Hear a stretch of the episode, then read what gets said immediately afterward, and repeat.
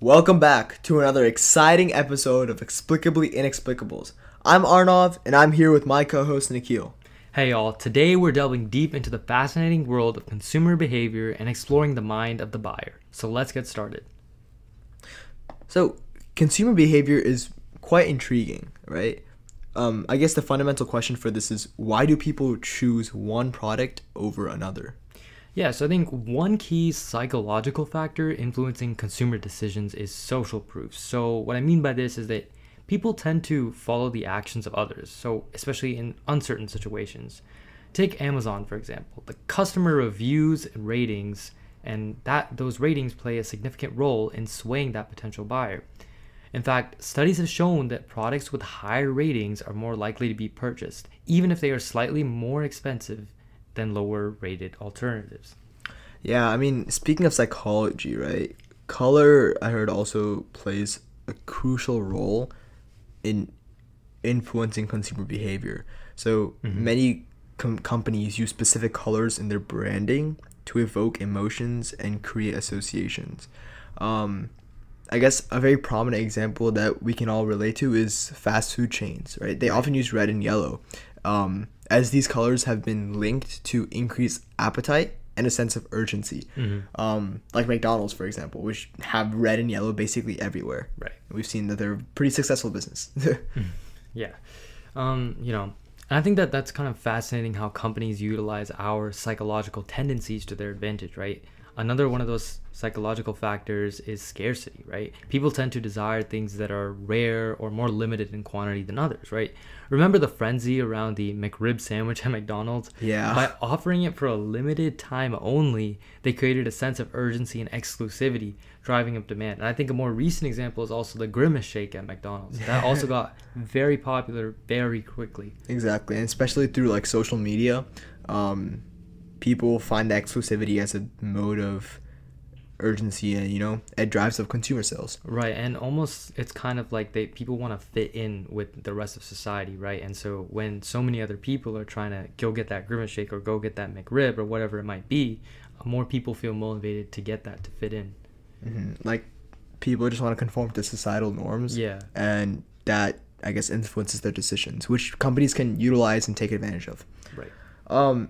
I guess another point about this overall topic is loss aversion. For those who don't know, loss aversion is basically when people tend to be more motivated by the fear of losing something over the potential of gaining something, right? And so this concept is often used in marketing and sales.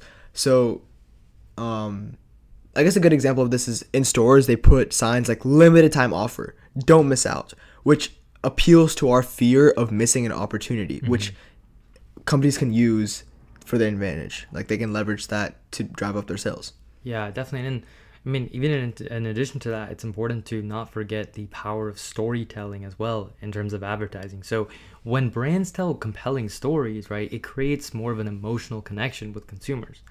A great example of this is Nike's Just Do It campaign, which inspired many people to keep pushing their limits and embrace a can-do attitude. Exactly. In school, we learn about the three rhetorics, right? Ethos, pathos, logos. So I think with the storytelling, it definitely appeals to their pathos and the emotional side of people, which can influence, you know, the sales, and which is just better overall. In terms of the example with Nike, with the Just Do It slogan, it was not only just a slogan, but it was a movement. It was like inspiring so many consumers. Like they definitely know how to tap into our emotions. But I guess on the other hand, anchoring is a cognitive bias that influences how we perceive prices, right? So for instance, if a store lists a high-priced item next to a more reasonably priced one, the more reasonably one seems like a better deal, even if it's not the best price on the market. So using this comparing strategy, they can drive up the sales, which is another well thought out consumer psychological behavior. Yeah, I mean, that's definitely a great pricing strategy. And in addition to pricing strategies, brand loyalty also has a big influence on consumer decisions and behavior. Yep. So once consumers form an emotional attachment to a brand, they tend to stick with it down the line, right? Often disregarding rational comparisons with other companies and their product offerings. So I think a great example of this is Apple, right? Their loyal fan base eagerly waits for each new product launch, regardless of the steep price tags or even just simply the need to get a new item, right? For example, the iPhone, there's normally a new iPhone released every single year. But if you stop and think about it rationally, you don't need to get a new iPhone every year. Yet a lot of Apple consumers tend to do that simply because of brand loyalty to Apple. Exactly. I think Apple is a great example because I'm definitely guilty of this too, right? Yeah. If Apple releases a new phone the next year, even if Samsung or like any Android phone is more capable, cheaper, and just better overall, we still tend to go for the Apple. Obviously, there's many other factors on why people prefer Apple, but brand loyalty is definitely a more prominent one. Right. But I guess question is, how do businesses leverage these psychological factors to boost their sales? Like, I know they can always do this, but in terms of specifics. Yeah, no, definitely. That's a great question. I think that one way, and perhaps the most prominent way, is through personalized marketing using data analysis. So companies like Amazon and Netflix analyze user behavior and preferences to recommend products and content tailored to individual tastes, right? So for instance, when you browse through Amazon's websites, they provide you personalized product suggestions based on your past purchases as well as your search history on their Amazon browser or app. And so this approach kind of helps increase the chance of making a sale, since the products are already aligned with, essentially what the consumer wants and is interested in. Exactly. It's all part of the algorithm. Mm-hmm. It's just ways like they use social media and other stuff to increase their sales, right? Right. I guess talking about social media, we can also talk about influencer marketing, which taps into social proof. Mm-hmm. So I know everyone's aware of this, but when a celebrity or an influencer endorses a product, it can significantly impact consumers' purchase decisions, right? So I guess, for example, the gaming industry, influencers on platforms like Twitch and YouTube, they often showcase gameplay with certain products, which can lead to a spike in sales as their followers trust their opinions and choices. I think one example is like Ninja. He's definitely sponsored by Red Bull. Or I know the FaZe Clan, they're sponsored by G Fuel. Mm-hmm. So it's there's so many examples where influencers or even famous celebrities are being endorsed by products just to drive up sales.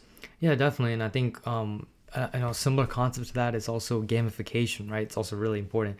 And so companies essentially integrate elements of gaming, right, like reward points and achievements into their products and services kind of almost in real life.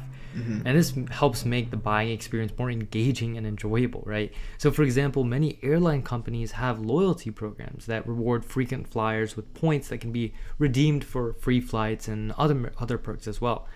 And this not only encourages customer loyalty, but also incentivizes consumers to choose one airline over another, right? Even if those two prices are similar.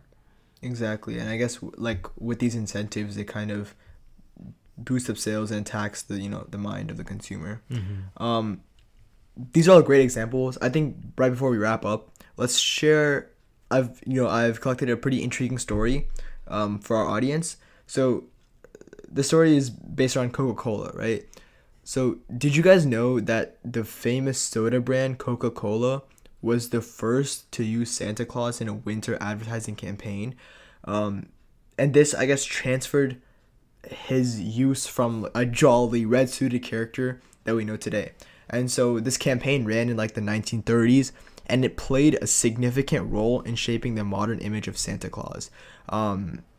This entire rebranding campaign emphasized the festive colors of red and white, associating with the brand of Coca-Cola, right? And so if it weren't for this campaign and this like psychological, I wouldn't say attack, but the psychological like maneuver on the consumer's mind, we might not know the Santa Claus that we know today. That's like big, or like that's associated with like a winter, Coca-Cola, cozy, the entire vibe, the entire aesthetic.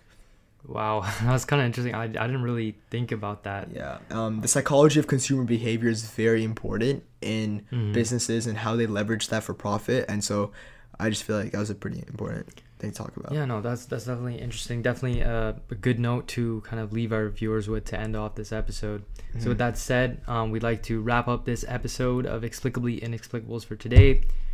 We love hearing from you guys, our curious audience. And so if you have any intriguing topics you'd like to discuss with us, feel free to reach out to us. Mm-hmm. And so until next time, stay curious and keep exploring the inexplicables. Peace. Peace.